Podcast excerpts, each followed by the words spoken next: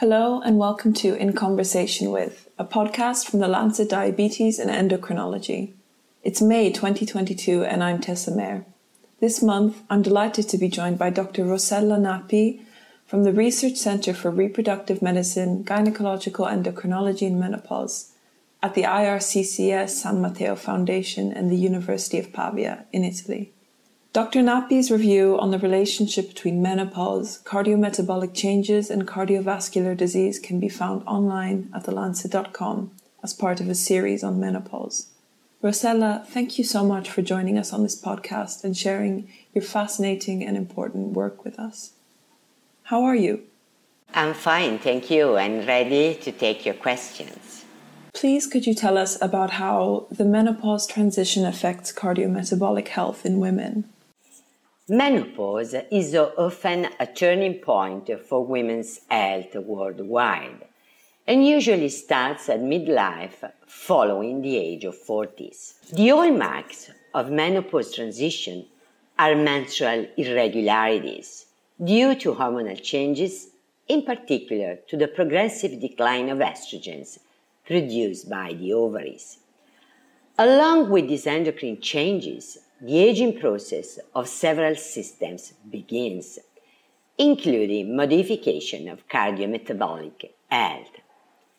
The menopausal transition is associated with weight gain because of an increased energy intake and a decreased energy expenditure that leads to an increase in fat mass, predominantly in the truncal region the so-called visceral fats. At the same time, there is a decrease as well in muscle mass. In absence of estrogens, there are also changes in insulin and glucose metabolism, with an increase in insulin resistance, along with dyslipidemia, especially high levels of total cholesterol, triglycerides, and LDL cholesterol, and low levels of HDL cholesterol. At the same time, endothelial dysfunction occurs and blood pressure increases because estrogens are powerful controllers of endothelial and other vascular cells, affecting the release of a vast array of molecules with vasoactive, anti inflammatory, and anti atherogenic activities.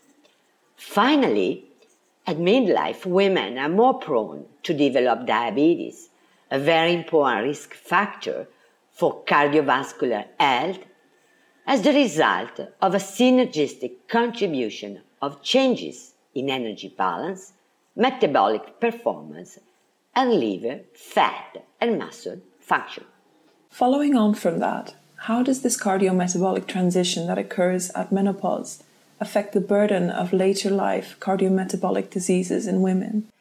Exposure to endogenous estrogens during the reproductive years provides women with protection against cardiovascular disease, both heart diseases and stroke, which is lost around 10 years after the onset of menopause. In other words, the loss of this advantage after menopause leads to an epidemiological shift in the prevalence of cardiovascular disease in women, who tend to develop heart disease and stroke after the age of 60 years, whereas the incidence in men starts to increase 10 years earlier. In particular, women with moderate, severe, and long lasting vasomotor symptoms during menopause seem to have an unfavorable cardiometabolic profile due to a complex interplay between climacteric symptomatology, including mood and sleep disorders, and many components of cardiovascular risks, such as metabolic syndrome, stress responses, thermoregulation, and vasoconstrictive and inflammatory mechanisms. For instance, in the Women's Health Initiative observational study women with severe vasomotor symptoms had a 48% higher risk of incident type 2 diabetes at follow up. In addition, in the longitudinal US study of women's health across the nation, frequent, at least six days over two weeks, and persistent in more than 33% of visits, vasomotor symptoms were associated with increased risk of later fatal and non-fatal cardiovascular disease events, with a hazard ratio of 1.5 and 1.77 respectively.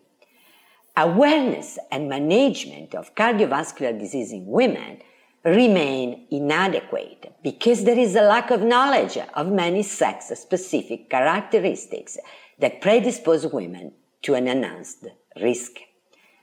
Some traditional risk factors, for instance, diabetes and smoking, are associated with a greater detrimental effect on cardiovascular disease complications in women than in men. In addition, symptoms of cardiovascular disease, particularly those of ischemic heart disease, tend to be less specific in women than in men, and both heart and cerebrovascular events are more severe in women than in men. How do other factors, such as reproductive and gynecological history, affect the menopause and cardiometabolic transition? Healthcare providers should consider several aspects of gynecological and obstetric history to effectively identify women at high risk of cardiovascular disease. On top of them, there is early menopause, which is associated with a higher risk of cardiovascular disease mortality and all cause mortality. The extent of this risk varies with the type of menopause. Indeed, the incidence of cardiovascular disease is higher in women undergoing early bilateral oophorectomy, especially before the age of 46, with estrogen therapy being protective. When comparing natural and surgical menopause in different age groups, there is also a graded relationship for incident cardiovascular disease with lower age at menopause. And surgical menopausal women have a higher risk of cardiovascular disease than women who had a natural menopause. Cardiovascular disease morbidity after hypertensive disorders of pregnancy increases significantly for up to 10 years postpartum being at least twofold that for women with unaffected pregnancies. Even though differences occur according to the onset and severity of the hypertensive disorder, recurrence, and the combination of bearing a small for gestational age baby or having preterm delivery. A history of preeclampsia has the most severe long-term cardiovascular outcomes, including hypertension, coronary artery disease, heart failure, non-fatal stroke, venous thromboembolism, and type 2 diabetes. Gestational diabetes, which may be comorbid with hypertensive disorders of pregnancy, has also a significant role in future cardiometabolic risk. In particular, women with gestational diabetes had a twofold higher risk of cardiovascular disease events postpartum than women without this condition. And this risk was apparent within the first decade after pregnancy and independent from the development of type 2 diabetes. Other conditions associated with menstrual dysfunction, such as functional hypothalamic amenorrhea and polycystic ovary syndrome, may confirm specific cardiometabolic risks. However, their role during and after the menopausal transition is less clear. The same seems to be true for conditions associated with infertility, such as a history of miscarriage or stillbirth, and even endometriosis fibroids, or heavy menstrual bleeding. How can women best manage this menopause transition, both pharmacologically and non pharmacologically? Menopause management is a major determinant of personalized health care. Training and competence of healthcare providers are fundamental to empower women and to make shared decisions.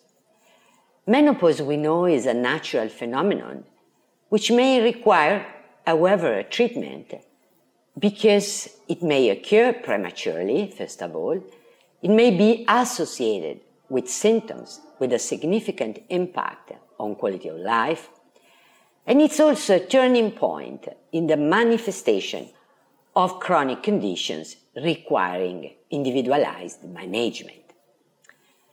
Guidelines on menopausal therapy and other diseases occurring at midlife include healthy diet and lifestyle as first line approaches followed by hormonal and non-hormonal treatments. And this is to relieve specific symptoms such as vasomotor symptoms, mood changes, vaginal dryness, etc., and to reduce personal risk factors.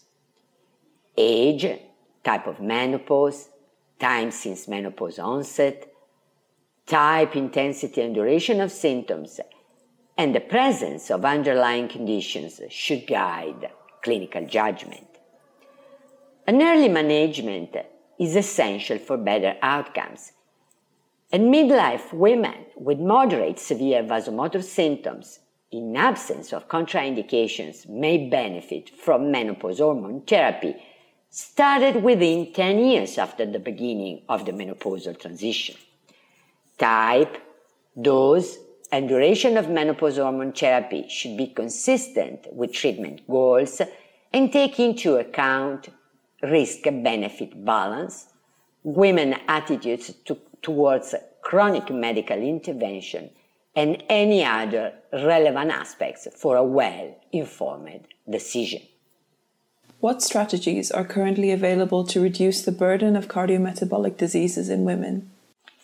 In principle, healthcare providers should recognize cardiometabolic risks within the medical history, including traditional and female specific cardiovascular disease risk factors. These could lead to more aggressive preventive measures besides standard screening for dyslipidemia, diabetes, and hypertension, and counseling to gain insights into health behaviors.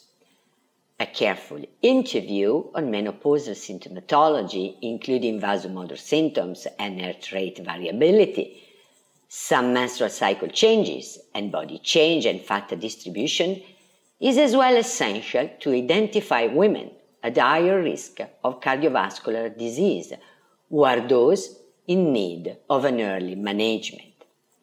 Lifestyle management alone or in combination with pharmacological strategies, depending on the estimated 10 year atherosclerotic cardiovascular disease risk, include a behavioral approach to change poor attitudes associated with most cardiovascular disease risk factors. Healthcare providers should help women at midlife to follow the Life Simple 7 guidelines from the American Heart Association. Manage blood pressure, control cholesterol, reduce blood sugar, stay active, eat healthily, lose weight, and stop smoking.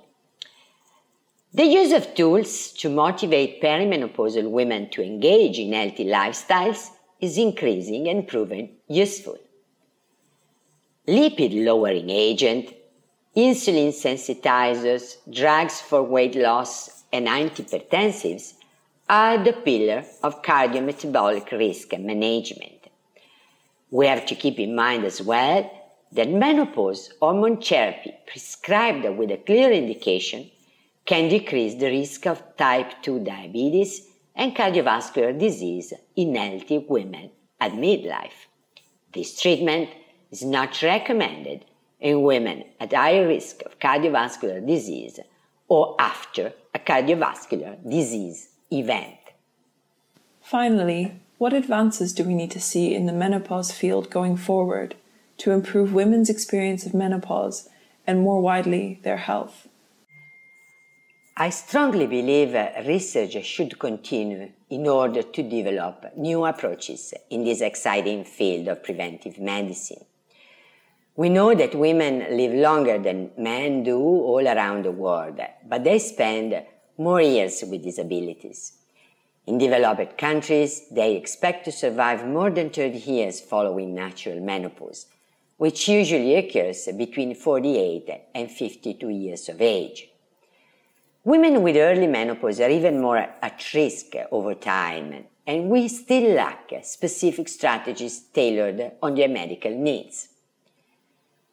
Education of new generation of healthcare providers is mandatory, in my opinion, for the development of a sustainable long-term aging healthcare system, as well as the promotion of a research agenda that will further expand our ability to care and cure without inequities. It is also important to build bridges to large sections of the public to increase awareness of the menopause and partnerships in menopause associated care. I believe also that healthcare providers should be proactive, conducting their practice with a multi-specialty approach and a gender-oriented perspective. The early recognition of signs and symptoms, as well as biomarkers indicating a higher risk of chronic conditions in a specific subset of midlife women, is imperative for precision menopause medicine. Finally, I do sincerely hope that the drug development pipeline will be filled soon with promising new products to provide safe alternatives to improve health and quality of life, to enhance adherence to treatment plan, and ultimately to increase satisfaction of all women across the world. Rossella, thank you so much for taking the time to talk with us and for providing insight into an extremely important field of research. You can read more about this topic on thelancet.com. Thank you to Rossella and thank you for listening to this episode of In Conversation with. Remember, you can subscribe to the Lancet Diabetes and Endocrinology in Conversation with wherever you usually get your podcasts.